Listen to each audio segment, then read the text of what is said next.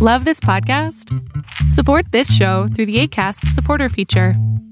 It's up to you how much you give, and there's no regular commitment. Just click the link in the show description to support now. A lot can happen in the next 3 years. Like a chatbot may be your new best friend. But what won't change? Needing health insurance. United Healthcare Tri-Term Medical Plans are available for these changing times.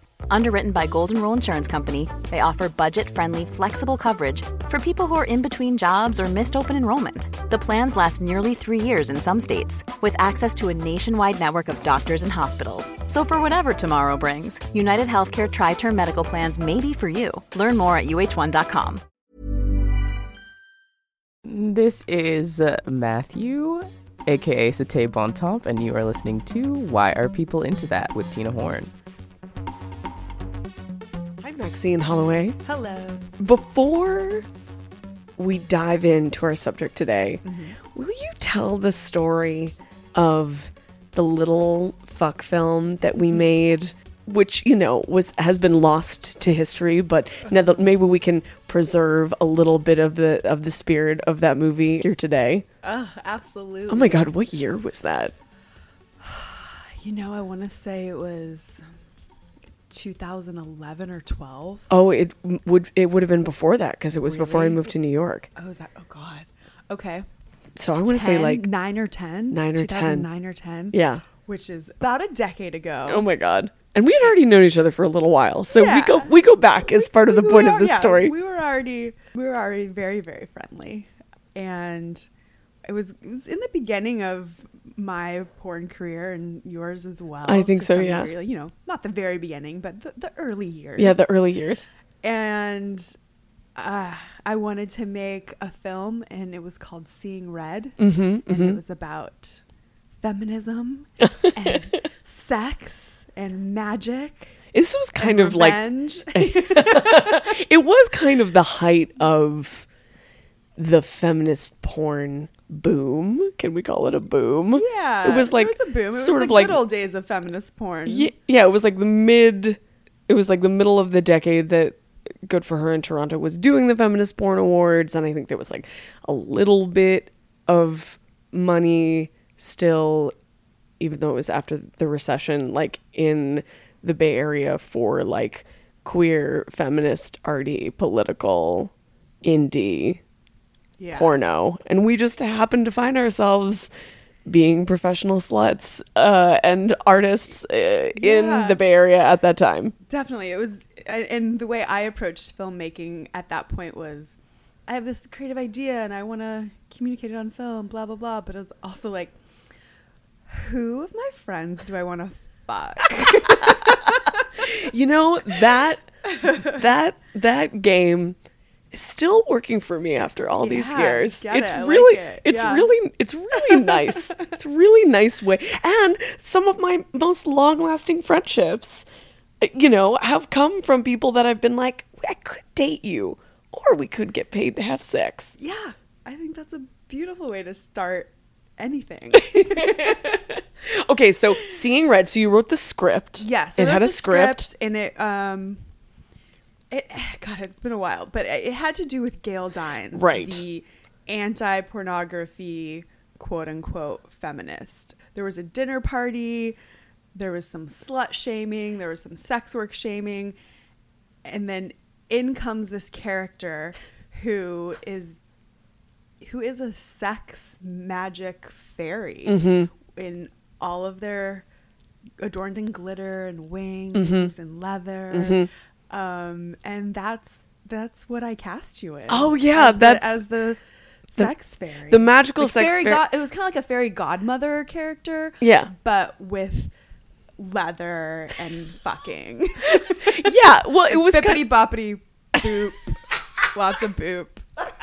So basically the idea was like your character gets whore shamed at a dinner party, and then my character, who is like your fairy godmother, Glinda the Good Witch, Jiminy Cricket conscience, comes in and is like, you can do this. I'm like you're like clapback queen. Exactly. Or so you like have this like fantasy where I'm like, get yourself together, girl. Yeah. I think I like, because of the horse shaming, I like disassociated the dinner party and then go into this dream where I get in touch with my fairy whore mother. Mm-hmm. And that, of course, involved being fucked by you. Naturally. Yeah. Yeah. Yeah. And that's how I got my like mojo back. Uh-huh. And then I think it just ended with me like getting up on the dinner table and stripping. That like, sounds right. You know. Yeah. Fade to black. So we filmed this little indie picture in... It was Veracocha. Veracocha. It was on Valencia and 21st. Is it not there anymore? San Francisco. R.I.P. R.I.P. Veracocha. Mm-hmm. So we filmed it all day, and it was like a queered female crew for the most part, yep. Right? And then that movie never... No image or footage from that movie ever saw the light of day for a tragic reason. Like one selfie on my BlackBerry. That's it. Yeah, all the footage. I was making the film with a filmmaker named Lux Sloan, who was also working at Frameline at the time. Yeah. And they had all the footage on their laptop and the external hard drive. They had 2 copies, like... a good filmmaker does. This is like sort of before you could so quickly hop on the Wi-Fi and back things up on the cloud. There was no cloud. And if there was, I don't know, we didn't know. We didn't have access to that cloud yet. Yeah. And their bags got stolen while they were at Frameline. And all the months of work and the beautiful, like, juicy camera we had on the slide. You put a camera on a slide thing and it just glides. And our sex scene was, like, filmed on this, like, super professional tracky glide thing. And oh, my God. I don't even remember that. It was going to change the world. Oh, fuck. It was gonna be a game changer. And the game left town. Ugh. But so then we just have to kind of like frame it as like this amazing performance art piece that we did one day in a weird basement in the Mission in San Francisco. To an audience of a half dozen people. To half a dozen of our friends. Yeah. I remember, people applauded when we were done. Yeah, absolutely. We did a great job. Definitely. I remember what both of us were wearing. I had on like this green mini skirt. Yes. And you had on like these black leather pants and wings and glitter. Oh my God. And, like a wings. Crop top. And yeah, we fucked on the stairs in this basement. Yeah. It was grand. It was grand. God. Also, I think that's maybe the only time that we were ever on camera together. I think that's true, actually. That's unfortunate. Which is another shame that is not available, a relic that we can access. Well, the night is young. Yes, very true. We're in New York City right now. Anything can happen. True. Maxine Holloway, there are so many things that I know you for and that you are known around the world for, besides being an indie feminist anti-porn pornographer. You are a sex worker, have been an out sex worker for a long time in many parts of the industry. And you're also a very active sex work activist and have been for a long time, especially this year, not only because you got you are now a mistress of public health. I am. Mazel tov on that. MPH. And, but also you, along with Arabelle Raphael, organized Bay Pros Support, which has been one of the many organizations, sex worker led by sex workers for sex workers, organizations that have arisen since the passing of the new American law, FOSTA-SESTA, mm-hmm. commonly known as FOSTA-SESTA.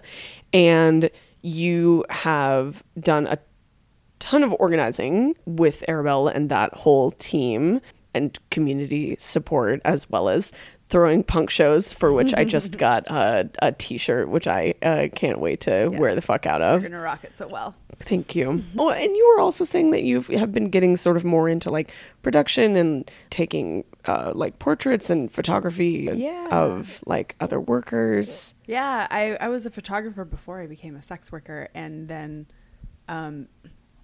kind of let that go. I've been a pretty busy person for the past couple of years, but lately I have gotten back behind the camera and have been making some portraits of sex workers and taking escort photos for folks and different portraits for my sex worker interview column called Brain Throbs and Blowjobs that I write for Broke Ass Stewart. And so that's been a combination of interviewing Bay Area sex workers and then also photographing them, which I really, really enjoyed.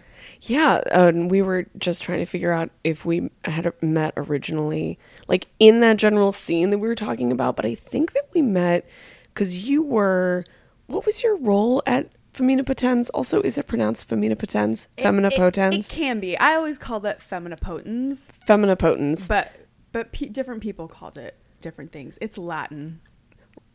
That's all I know. Dead. It's a dead language, so you can call it whatever the fuck you want. So that I did feminist a lot of different things there. I don't know. I was like the gallery manager by the end. Yeah. I feel like I was volunteering and you were the gallery manager. Oh, it just came to me. You were doing writing. I was doing the newsletter. Yes. Yeah. I was like trying to organize the newsletter every month, and you were the copywriter. Yep. And that is exactly how we first met. It's true. And you were a fantastic writer, and you still are. Look at me now. Yeah.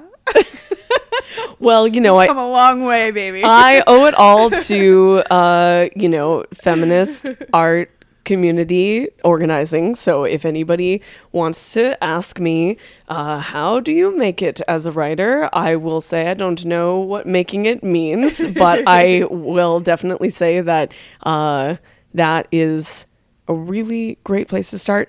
Yeah. For many reasons, not the least of which is that you get to make lifelong friendships.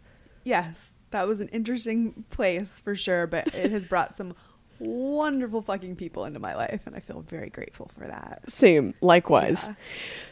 So, Maxine, mm-hmm. There are so many sexuality topics and sex work topics and kink topics that I feel like you and I have whiled away the hours discussing and could discuss on this podcast right now, but the thing that I am really excited to talk to you about is, why are people into pregnancy? And would you like to explain in your own words why you are more qualified than me to dig into the subject of why are people into pregnancy? Yeah, absolutely. Yeah, I am currently about 6 months pregnant. Oh, wow. And I would say that makes you an expert in your own body. Gives me a little bit of some qualifications to talk about why people are into pregnancy. Totally. Yeah. Well, mazel tov again. Thank you. You are accomplishing so many conventional things. Totally, a little bit of porn, a little bit of creating life, just keeping it exciting. Yeah, and having a mistress degree. Mm-hmm. Yeah. I have so many questions. I'm sure a lot of people have a lot of questions. I want to talk. Here's where I want to start. What is erotic to you about being pregnant? Yeah, that's a great question. So I feel like even before I got pregnant, that I eroticized and fetishized pregnancy. Cool. To some degree. And this is your first pregnancy? Mm-hmm, my first pregnancy. And I've always kind of had like a breeding fetish and currently identify as a hoo cow. I want you to tell me more about what it means to be a hoo cow. A hoo cow, it's great to be a hoo cow. So hoo cow means like human cow. Got it. Just to clarify that. Not like who like who, yeah. Where, what, when. Yeah. It's H-U. Got it. You could put a dash cow. Sure. I make it all one word though. Yeah. So you are a bovine humid hybrid. You identify as a hoo cow. I have a bell. I wear it very proudly most days. Is this a thing or did you come up with it? So it is a thing. Like, I like having and being interested in like breeding fantasies and things like that. Yeah. You know, you start Googling enough things and who cows come up. Yeah. Thing. But and it makes a lot of sense because all of these things that like are a part of my sexuality of like, my sexuality pertaining to like breeding fantasies of like being used to be impregnated and nursing and being milked and things like that. Yeah. Just make a lot of sense when you start looking at like a who cow dynamic and what who cows' purposes are. And so what is their purpose? Their purpose are to breed and be milked. Great. And so those are two activities that I highly enjoy. And now I like took it to the next level because I actually am impregnated and will be lactating soon. So like my who cow abilities just like leveled up a couple notches. Yeah. You brought it out of the realm of fantasy and really committed. Yeah. And just to say this, I probably don't have to, but my decision to have a child was not solely attached to my who cow identity. You don't have to get pregnant to identify as a who cow, and not all people that are pregnant identify as who cows.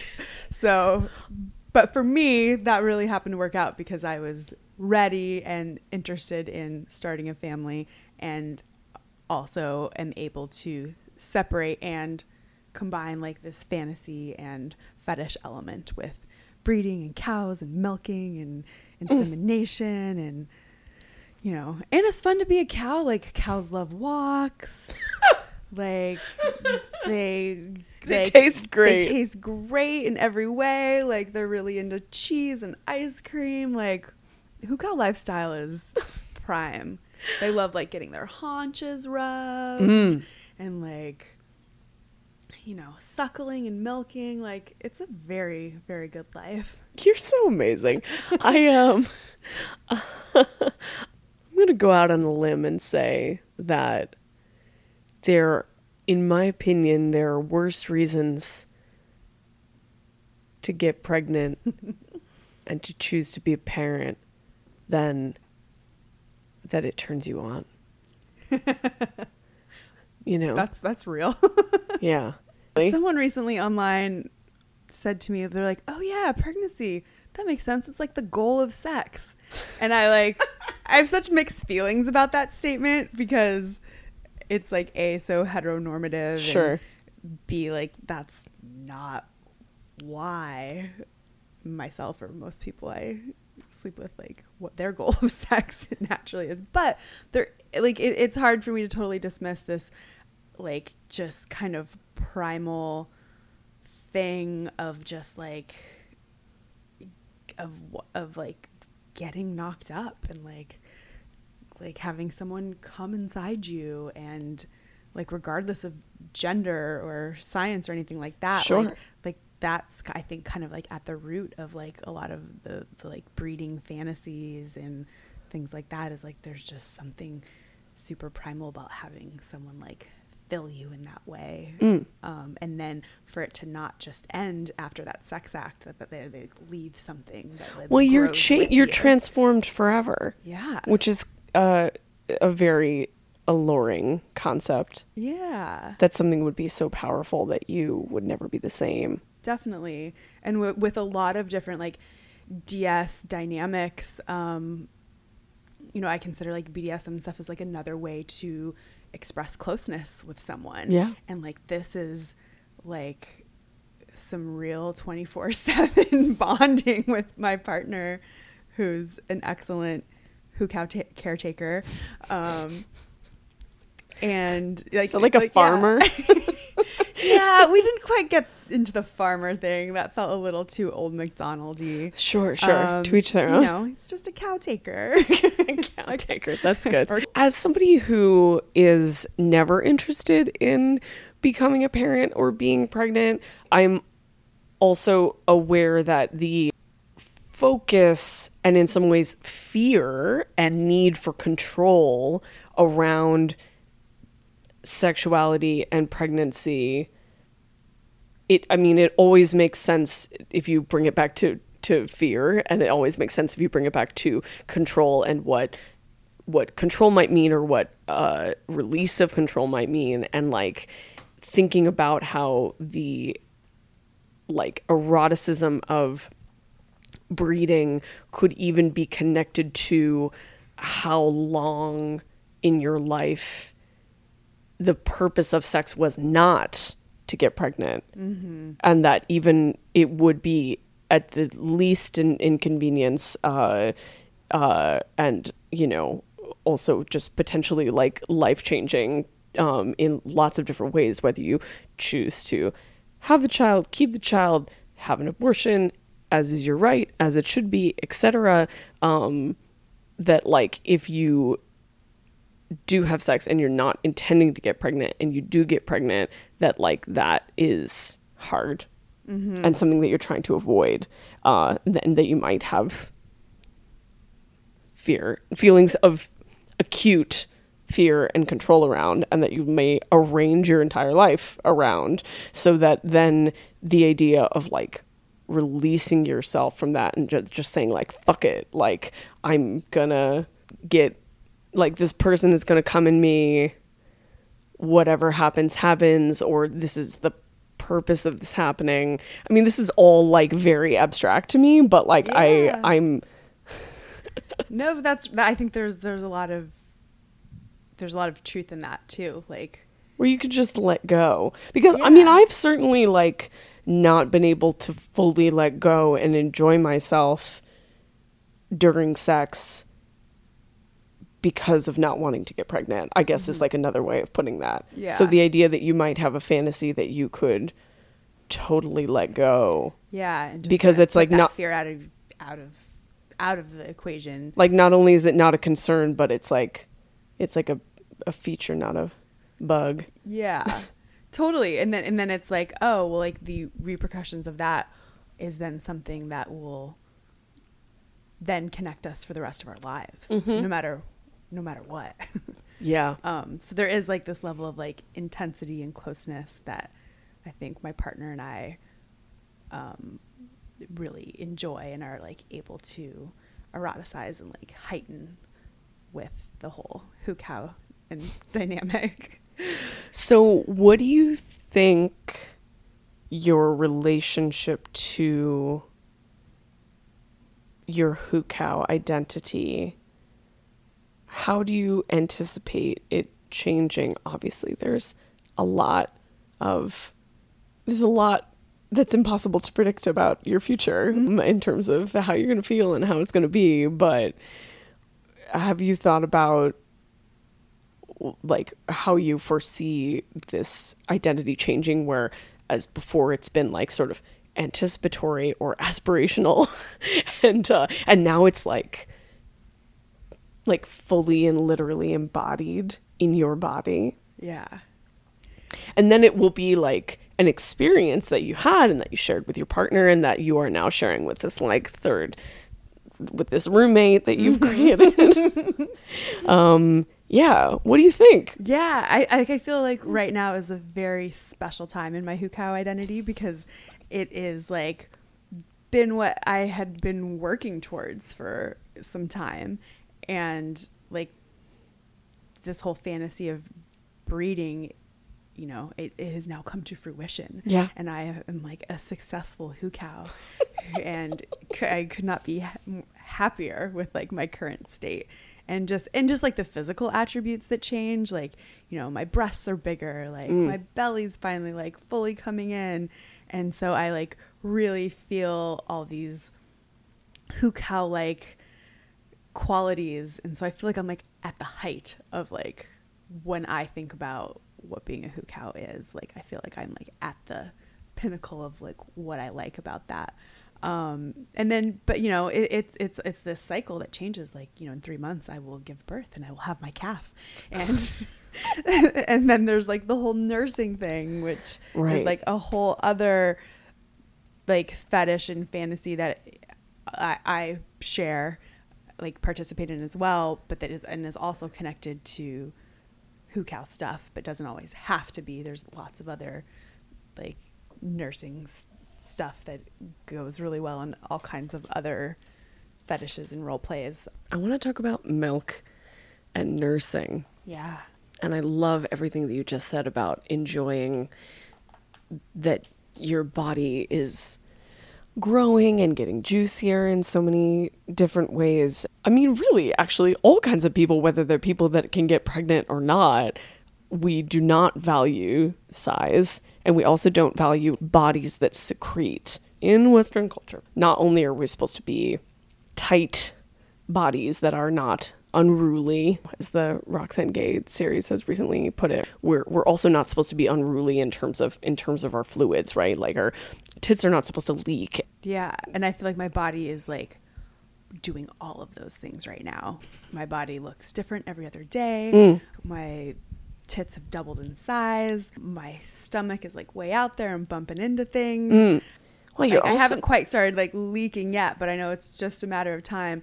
And like, but honestly, like, I've never felt sexier. Cool. And I didn't know that I was going to really get into it in that way, even though it's something that I've fantasized about and eroticized, and I myself feel very attracted to pregnant women.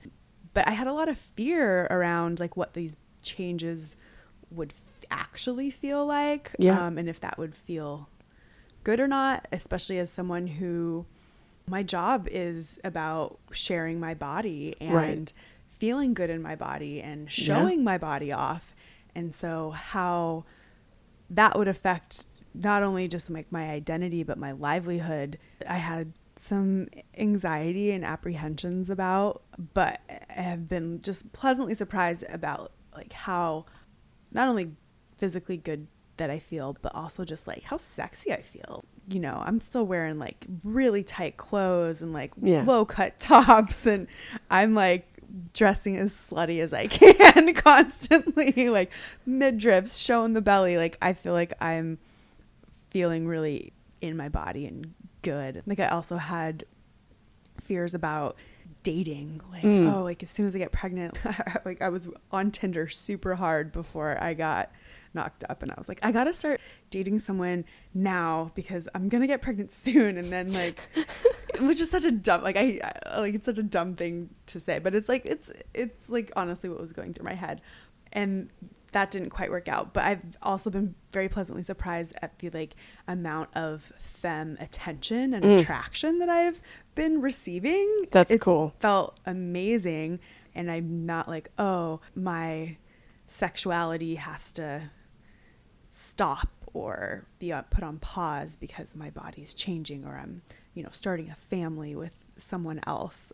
Because like while my body is rapidly changing, like I'm still the same person, and I still have the same like needs, the same old slut desires. Yeah, I'm the same old slut. Like it's like that didn't change just because I want to have a family. That's a very important message. Yeah, it is possible.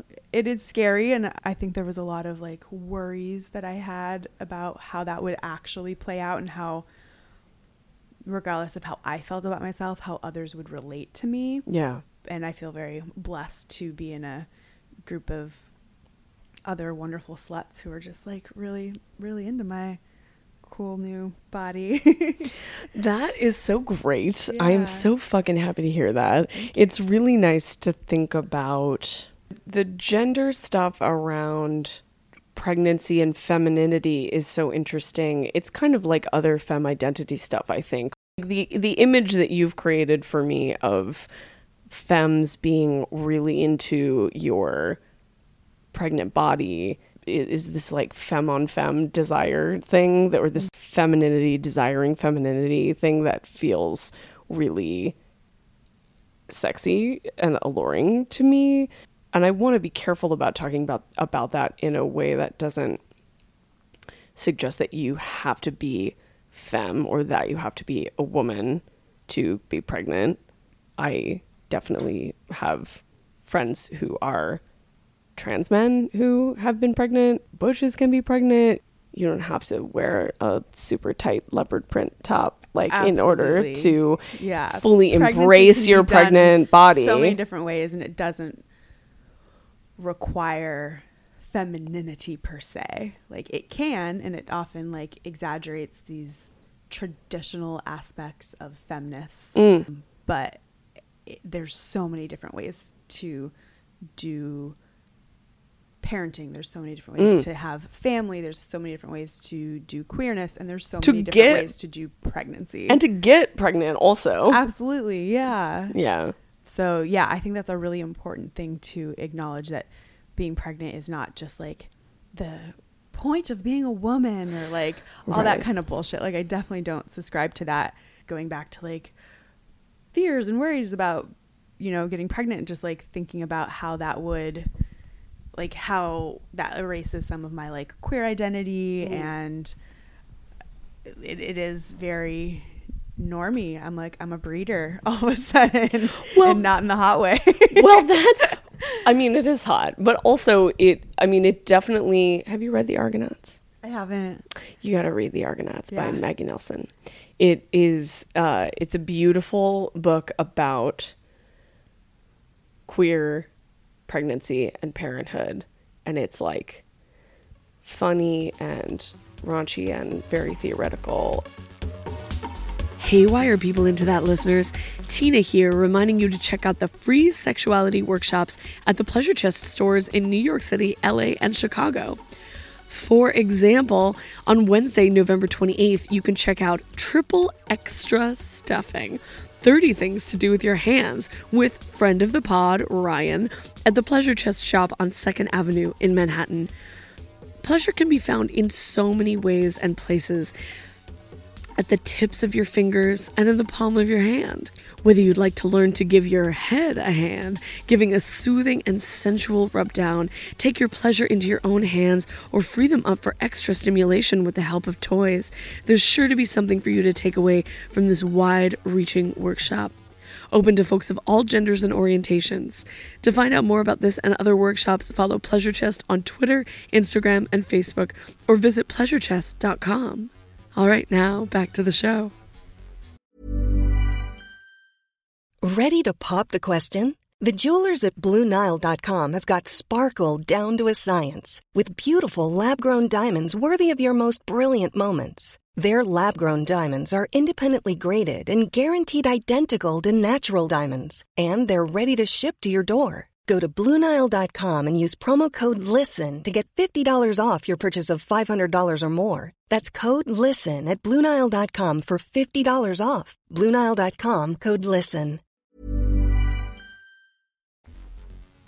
Hearing you talk about being a cow, I'm sorry I keep laughing. I'm laughing because it's delightful. I am so interested in puppy play and pony play and all of the different ways that it manifests. I just am so delighted by the human erotic imagination. Obviously, everybody listening to that is like, yes, Tina, we know. It's just so nice also to have so many of these conversations and to know so many fucking perverts and just like have things that you have never really thought about before. I've just never really thought about like the sexiness of being a cow. But you really got me on like the haunch thing. The haunches. The haunches. Yeah. I want to get branded someday. Oh, that's one of my goals. That's really nice. Yeah. I want that for right you. Right on the haunch. Thank you.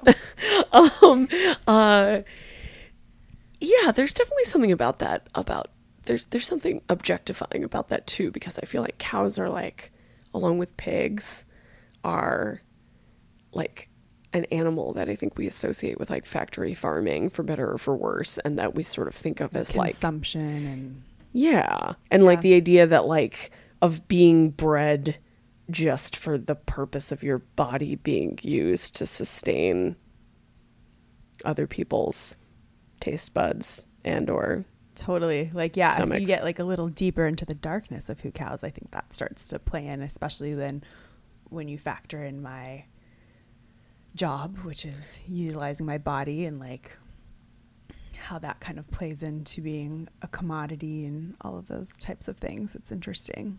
There's also something really interesting about the way that your body transforms so much. Like you've talked a lot about how your body is different every day and what it must be like to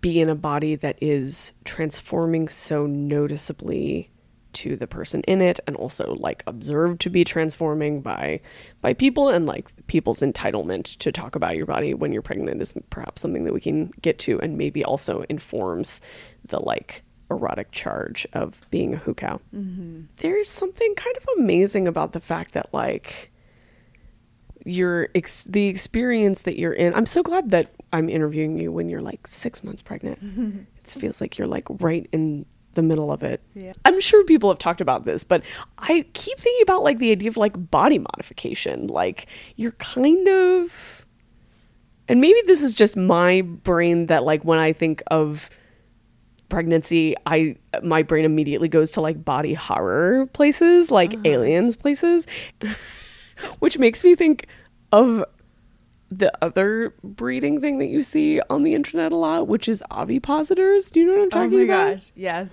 I'm obsessed with those. Like I am not surprised. Can you describe what ovipositor porn is? So it's an actual toy. I forget which company makes it exactly, but it is a dildo that looks like, if you were to imagine in your mind what an alien cock looks like. I'm sure there's lots of different things that people imagine when they think of that. But yeah. Well, picture your best guess at an alien cock, and it's very wide, and you can actually put these sticky, juicy eggs inside, and so then you can then insert them into whatever your favorite hole is and deposit these eggs inside someone. And they're like they're like body safe material, presumably. No glycerin, I'm hoping, because don't put sugar in any holes. Yeah. The idea is this like alien way of inserting like a phallus into someone and then like laying your eggs in them, and then presumably like something about them like sliming out. Then that person has to like lay your eggs. Just inseminated in them. Yeah. And like when you look, it's popular. It's incredibly popular. I've spent a lot of time looking at like impregnation blogs, like fantasy blogs and fetish stuff, and they always come back to these egg things and want to know more about them. And I mean, I think it's great. It's like a way to really kind of create this like, whether it's breeding or impregnation or implantation or just alien sex, right? Like it's a way to like make that happen, and like you see these like very strange yet familiar oval objects coming in and out, and it's sticky, and it's, I don't know, I think it's amazing. I think it's one of the most special things ever created. Arabelle Ruff and I actually had big plans to make one of those porns, like before I was showing, when I knew I was pregnant but not showing, we were gonna like do the scene and then like finish the rest of the scene once I was getting bigger. Like I instantly, because that's what often happens in impregnation fantasy, like lit, is like it's an instant thing. Like from the moment of ejaculation or whatever, then like the belly starts swelling immediately. Oh wow. No delayed gratification. Mm-mm. There. No, I'm playing the long game right now, but yeah, it's like instant. Okay, tell me more about all of these breeding impregnation fantasies, because I love that this is something that you're in the middle of experiencing in a very real and literal way. Mm-hmm. You're pregnant, you're a sexual being, you're a sex worker, mm-hmm. and you also have presumably a personal realm and a personal private sexuality, which you are discussing at your comfort today, but you also are somebody who is like really turned on by all of these sort of fantastical, fetish, fabulous ideas. Yeah. And if I like that word fantastical, because I feel like that's actually like what my body's doing right now, is like doing something really fucking fantastical. Yeah. The breeding and the hoo-cow and the impregnation fantasy stuff, like that's more of things that I do that are like involved in my personal life and with my partner. And then that kind of differs for me from like what I offer as a sex worker. Like I don't do a lot of like breeding fantasy or things like that professionally. Yeah. That for me, those are kept kind of like in two different hives because that feels really personal and it's part of what like keeps my partner and I close. No, it's super important to have things that, even if it is a word or an identity, to have that you're like, this is just something for, for us. Yeah. And I will go there like lightly with clients and with, you know, film and things like that. But what I've been noticing more from doing sex work while pregnant is that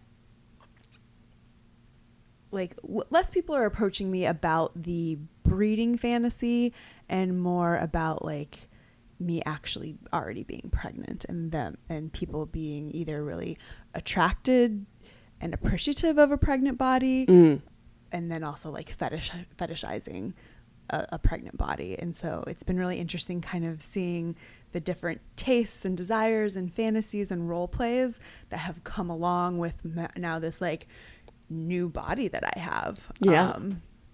Which, you know, I've been doing full service sex work for, I don't know, like 8 years or so. So, you know, this is my livelihood and this is what I'm really good at it. And I have never done this pregnant before. So I was really nervous. Well, you know, I have to say, you know, as an old friend who lives on the other side of the country, and like, we were kind of just talking about how funny it is to sort of like see updates about one another and all of our sex work friends, like when we like follow one another's like sex work personas on like Twitter or Instagram, and then you see things and you like find out news in the way that most people listening to this are probably familiar with this phenomenon of like finding out news from people like from their social media, but also like we all have been sex workers since like as social media has become more and more a part of our lives, and so like you also get to see how the different parts of our lives, whether it's like I live in New York now or I'm pregnant is, or like I'm on tour or my hair is pink now, like you see it in a way that is both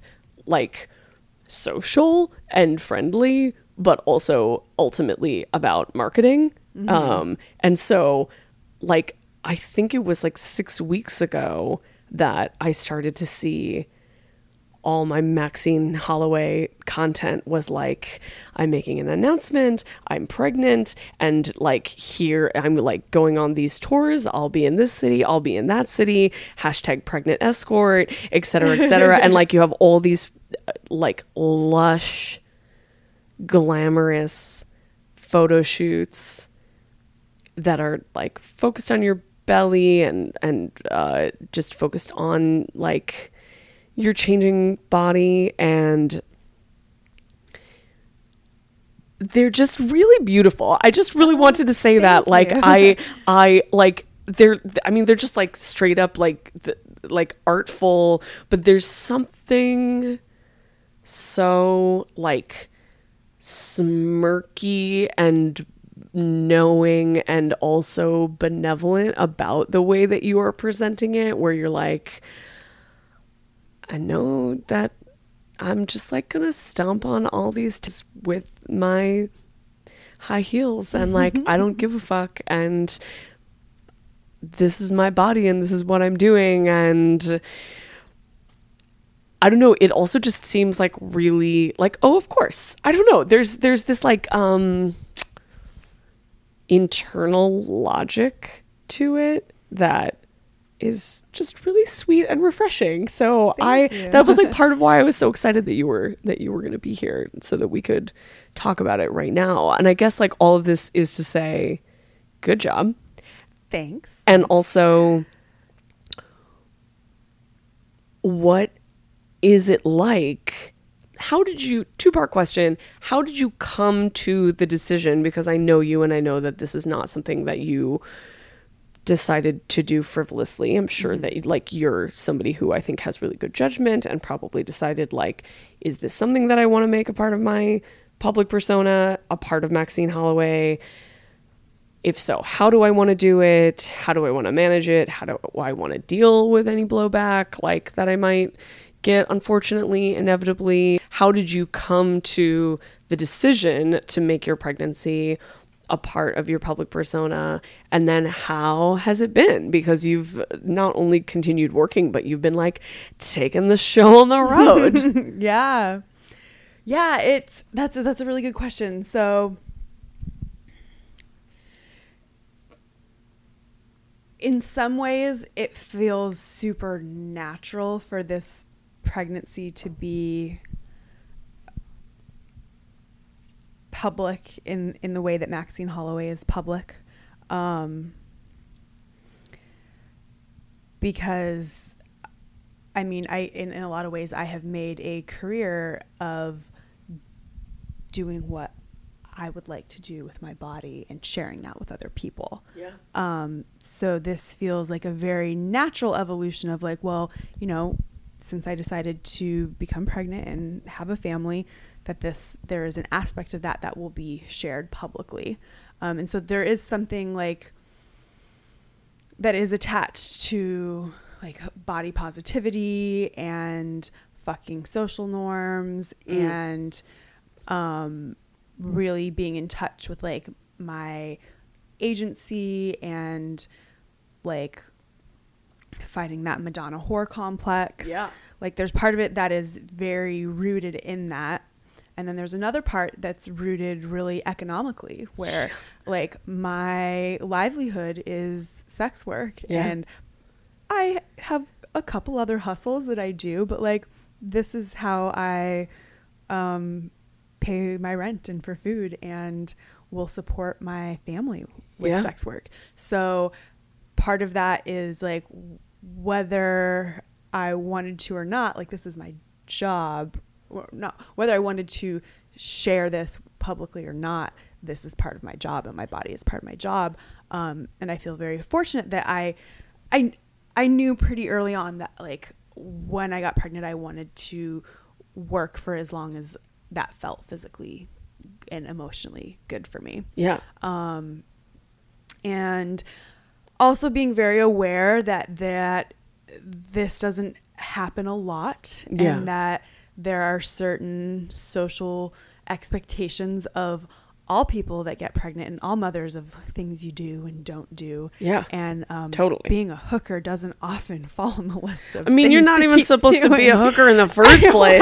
Let alone a pregnant hooker. So I knew that I was going to get some blowback and heat from people. And yeah, I just checked my phone 5 minutes ago and I have a new hate mail from fantasyfootball84@gmail.com who likes to email me every day and tell me that I should be ashamed and that I'm disgusting and that I'm going to scar my child for life.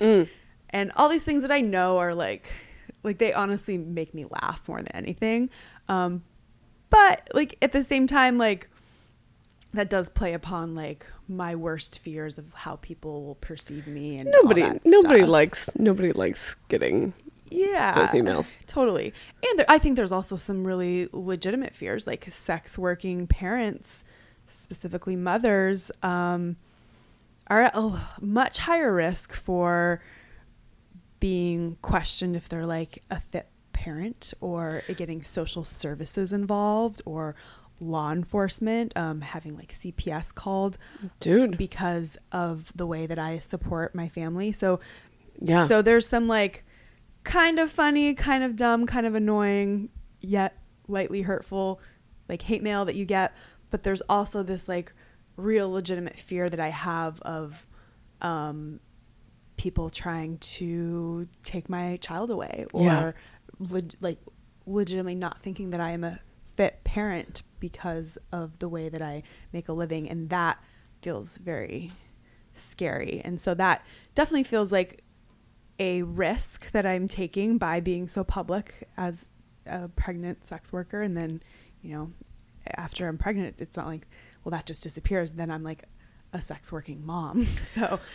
Right. Yeah. Part of the, I guess I hadn't thought about that. I have such a non-breeder brain. It is ridiculous sometimes. Like, I guess I hadn't thought about, because I've definitely known some sex workers who have decided to get pregnant and become parents, and then, and so have sort of like taken a break and like made whatever story they wanted to make, and not made that a part of their persona, and then like come back to work, like maybe at any point, like after they are no longer pregnant. Yeah. And it is interesting to think about the fact that not only are you coming out about being pregnant right now, but you are also invariably coming out about being a parent. Like you're going to, it's apparent that you will be a parent. Like, yeah, like that is not something that you are going to be able to keep private from your clients in the future. Yeah. Like, I mean, maybe some of them won't have followed. Yeah. But for the most part, it's like now that is a part of the Maxine Holloway brand. It's like, okay, like I'm full on in the MILF category. Yeah. It's not just, it's not just because I'm over 19 anymore. Yeah. So that feels, and in, like in a lot of ways, I feel super honored to be a part of the sex worker mom club, because they're some of like the best badasses that I know. Totally. And in other ways, it feels scary because of, you know, all the reasons I kind of listed before. Yeah. That's real, man. But, you know, I don't make a lot of my decisions in life based off of fear or the what ifs. Like I'm kind of like approaching this very, very thoughtfully, but also with some bravery, cool. And knowing that like I have an awesome like support system from my partner and, even other family members that are like, you got this, like, cool. You can do that. You can, this will be something, you know, it's another form of stigma to kind of like grapple with and face, but like, you got it. When you were making this decision, did you have any other role models or people that you're in community with who had done this before, or who you could like compare notes with? Yeah. At first, like it was kind of hard to find other people. I'm like, okay, like I want to do this. Like, what have other people done? Which is a very common thing when you're trying something you haven't done before. Yeah. And you know, the first person that came into my mind was Sadie Lune. Mm. Oh, of course. Who very publicly like went through her whole conception in a very artistic and pornographic fashion. Yes. And you know, shot porn and worked throughout her pregnancy. And then moved to Berlin in the past few years. And before I got pregnant, I was actually in Berlin last December and we had like a 4-hour brunch. Ugh. And just like talked about conception and art and porn. And it was really inspiring. And at that point I was still trying to conceive, but hadn't quite done it yet. And you know, and she brought her daughter to brunch too. So amazing. Who's like about 5 years old now. So that was very inspirational to be like, to see someone that had like been through that, didn't like disappear for a while, like was very public about it, and like, and it's very much a part of their identity and personhood and sexuality. And that was really inspirational and beautiful to witness when that was happening. And then when I'm in this position where I'm like trying to start that, to then like touch base with her in that way, that was like a really meaningful, important day. So thanks, Sadie. Oh my god. Love Sadie. Shout out to Sadie Lune. And then someone that I actually have not met in person yet is Lola Luscious. Cool. Who has now had 2 very public pregnancies while continuing to do sex work, and is just does it in this like beautiful, like unapologetic, like fuck you world way that I just like loved. And so I found her a little bit more recently. I've known Sadie for years, but watching her over the past year, because she just gave birth a few months ago to her second child. And so watching the way she just like let it all be out there in this gorgeous way was very inspirational. And I really appreciated that.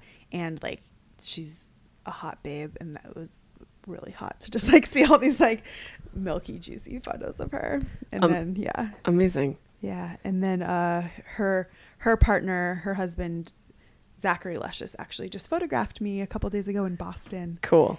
And I'm really excited to see those photos, because it's like, I've photographed a pregnant woman once or twice. So.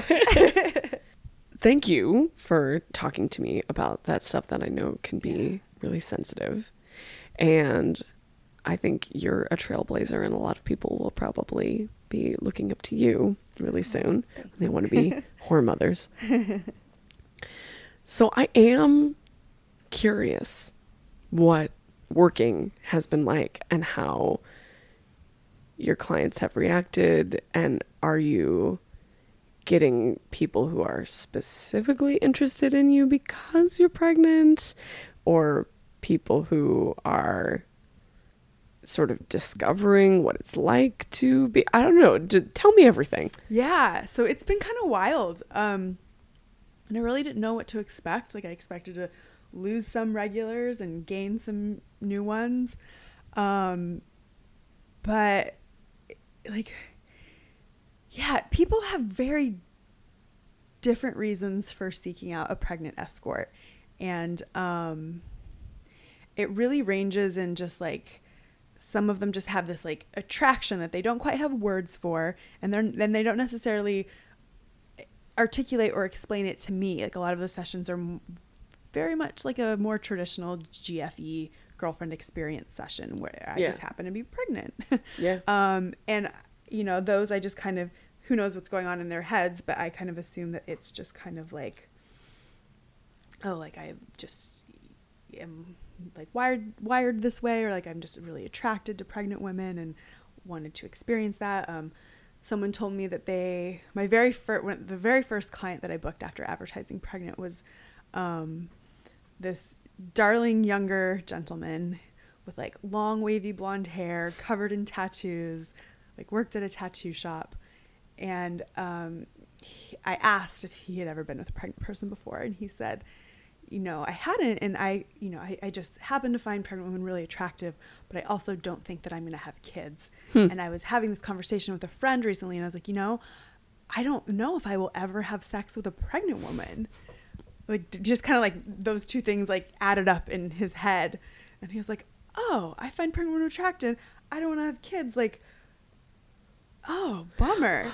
And just one of the many things that sex work can facilitate. Yeah. And then he said, like, literally a few days later, I saw your ad, and I was just like, I have to contact her. This is an experience that I want to try. So I think there's a little bit of just like curiosity, or like attraction and experimentation that people are intrigued by.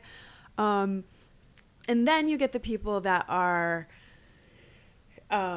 you know, just like really deep into pregnancy fetish and fantasy. And those are really fun for me, actually. Like, oh yeah. So many clients, with whether they talk about it in our initial contact and emails or not, like the first 5 minutes, like, can I call you mommy? Well, there it is. I'm like, yes, darling. Oh, call me mommy. And those have been really fun, and just like all types of like nursing role play and different types of like mommy boy dynamics. There's also like a good amount of people that are interested in cuckolding sessions. Like, okay, my partner and I are probably gonna do a couple of those throughout my pregnancy, where people are like really excited that I offer sessions like with the person that actually got me pregnant. So like the cuckolding and humiliation like possibilities are just like heightened when it's like an actual pregnancy and things like that. So. Right. So to spell that out, that would be like, not only are you so pathetic that you can't get me off with your puny excuse for a dick, but also you can't even get me pregnant. What kind of a man are you? Exactly. Right? Look at this big, beautiful bull who just inseminated me. It wasn't he. It was so easy. It just looked at me sideways and I got pregnant. Yeah. Tried with you for years and then just one time with this stallion. Like, it's just, the script writes itself. It's perfect. Yeah. Very, it's very Handmaid's Tale, actually. Yeah. The connection of like masculinity and like the ability to, virility. Virility. It is virility. Yep. Yeah. Okay, so there's Freudian stuff with like mommy boy stuff. Mm-hmm. Fantastic. Totally get it. Nurturing. Cuckolding. Virility or lack thereof. Emasculation. What else? Oh, what else has there been? I think also just like just curiosity, like people, it's different. Like my body feels different than a non-pregnant person's, and just like this heightened like belly and boobs, like there's something kind of connecting back to like how bodies are not supposed to be bigger or leaky. Right. Like there's this taboo thing that I think people are very curious about, and I don't think that a lot of people even fully understand it, but it's just like this idea that like you're not supposed to fuck a pregnant woman, especially a woman that you didn't get pregnant. So like, so this level of taboo is just like really high. And I think like also like, you know, a lot of people have like cheating fantasies and all this stuff. So like, you know, having sex with a pregnant person kind of like plays into this like taboo and you're not supposed to be there. And I think that can be exciting for people. Yeah, that makes sense. I mean, I'm thinking about like the issue that comes up for people sometimes with having sex with the person that you did get pregnant, that you're like, isn't the joke about like the anxiety of like your penis like bumping up against like the fetus or whatever, that or that it's like uncomfortable because there's like another person present in the room. And then, you know, I mean, the elephant in the room here is the taboo around children and sex. And I think that that's one of those taboos that is good for many reasons, but also I think it's one of those moments that it's really important to underscore the fact that like a fetus's personhood is up to the person who is pregnant with the fetus to decide. Yeah. Yeah. I don't know. I think I underscore that. I very recently was very publicly told that working while pregnant was child exploitation. Sure. And I was just like, that doesn't make a lot of sense, and is it sure doesn't super like just goes against any type of thoughts about body autonomy and agency. And it's just like that math to me just really does not add up. Yeah. Like this is my body. Yeah. And I have a pregnant body right now. Yeah. And any type of sex that I have or role play that I participate in is still about me and my body, and really has nothing to do with like this future human that lives inside of me. Yeah. And so I think conflating those kinds of things is really dangerous and just stupid. Like it just doesn't make a lot of sense. Totally agreed. The part of the taboo is just, it's taboo to have sex with someone who's pregnant, even if you're the person who got them pregnant, even if you're like in a monogamous relationship with them and you've like are having a like, and you are pregnant together. And then it's taboo to have sex with a pregnant person when you're not the person that got them pregnant, because that's both cuckolding, but it's also just this kind of like I don't know, it's like a nice manifestation of being slutty, I guess, in this like sort of way, right? And you're like swelling up with your sluttiness. Yeah.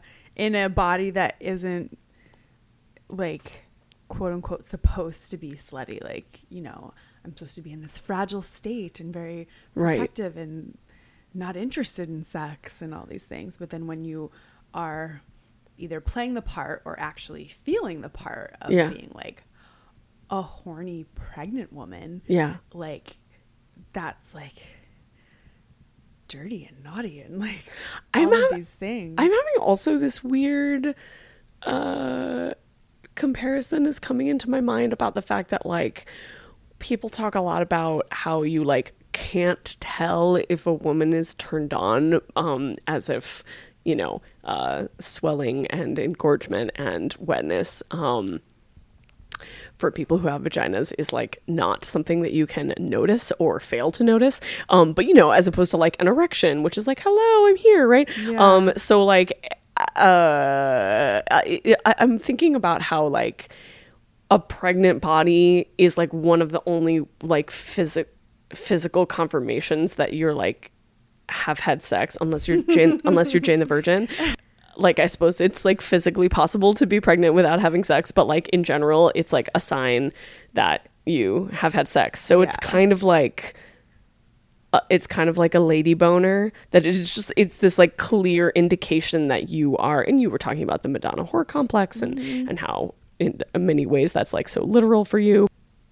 Your like sluttiness is like showing, and you're just like straight up non-virginity is showing in your body. Yeah. But then it's my non-virginity is showing. But then you're also invoking this thing that is supposed to be, I mean, I'm basically breaking down the Madonna whore complex right now, that you're like also invoking this thing that is unsexed in our culture and in many cultures, that like being a mother, even though like how you got there probably involved sex. It was likely to involve sex. I think so. That then you are supposed to like, as soon as you are like a pregnant body, then you are like a mother body, and your like body again like doesn't belong to you. It's not about me or pleasure. It's just about housing a fetus until I'm ready to procreate again. So and then I think when things are, you're not supposed to do something, what does our society do? It eroticizes it and fetishizes it. For sure. So I think that is like one of the big reasons why like on many vids, like pregnancy porn is one of the highest searched and purchased categories. Well, it's also so rarefied, right? Because it's like you can't fake it. Yeah, very true. Like you can fake it on like TV, this combination of but like taboo. And there's not a ton of pregnant porn performers. There's not a ton of pregnant escorts. So it's like this rarity and taboo. But also has to be like cultivated. You see what I mean? It's like you can't just like, you can't be like, okay, well, we're going to do like somebody put in a request for like Wonder Woman porn, so we're going to like get the outfit. It's like you gotta cultivate and gestate that. Yeah. And like, this is like method acting real hard. Been working on this for almost a year to get that clip, just to make that MILF money. Make that MILF money. Well, it sounds like the combination of this like very literal manifestation of you like supporting your family is working really well. And that you are experiencing, that you're getting a lot of MILF money experiencing a lot of success. That MILF money. Yeah, I honestly like have really enjoyed working pregnant. My clients have been really wonderful and creative and fascinating. Like it's been a good adventure for sure. Fuck yeah. Yeah. So as a queer uncle who knows a lot about sexuality, I'm starting to get more questions from the loved ones in my life who are getting pregnant and having babies about sex, sex during pregnancy, sex during early parenthood, you know, sex after giving birth, whether you're the person who gave birth or not, et cetera, et cetera. So if you had one piece of advice, I know you haven't gone through the whole process yet, and maybe I'll have you back when you have. If you had one piece of advice for people who one day want to be pregnant and still be sexual beings, who are now pregnant and want to be sexual beings, who are parents and want to be sexual, what's one piece of advice that you would give? Yeah. I think my piece of advice would be about the conception process itself, which can often be high pressure and really hard. Yeah. It wasn't super easy for me to get pregnant. Yeah. And it was a process. It took a little bit longer than I had expected. And that can often put like stress or pressure on sex. And like, you know, both my partner and I really like sex, and it's a very important part of our relationship. And now all of a sudden it's taking on this different, more like functional role in our life other than recreation and pleasure and closeness. So I would just like, just acknowledge that conception sex is just a little bit different than like recreational sex. And for us, it really helped having that hoo-cow breeding dynamic. That was like a big part of what kept it fun and a little bit lighter. Yeah. So I'm not saying that everyone has to go like find their inner hoo-cow, but like maybe try to tap into it a little and just realize that like this could be a process, and that's okay. That's very common for a lot of people. And there are plenty of ways to like keep that sex from just becoming like this functional duty that you both have to perform, and that there's ways to make it still filthy and exciting and connective, and that's going to just be a little bit different, and that's okay. That is beautiful advice. Maxine Holloway, you look great. Thank you. It's really nice to see you. It's really good to see you too. And I missed you. And fucking congratulations. Thank you. I wish you a wonderful, kinky test of endurance. Thank you. Oh, the alligator liked your goodbye. It's kicking right now. That's. I think that's a first for this here podcast. Yeah. So wait, you're a cow with an alligator? Having an alligator. We'll talk about that next time. Maxine, if people want to find out more about you on the interwebs, where can they do so? Yeah, my best place to check out is MaxineHolloway.com. That is the hub for all of the things that I do. You can also follow me at Maxine Holloway on Twitter. Let's see what the latest and greatest is. Cool. And what about Bay Pros Support? Yes, please go check out. The website is bayareaprosupport.com. And we are a Bay Area sex worker resource organization. And you can find out about what we do and how to get involved, how to support, how to donate, how to access resources at bayareaprosupport.com. Cool. Amazing. Thank you. Yeah, thank you.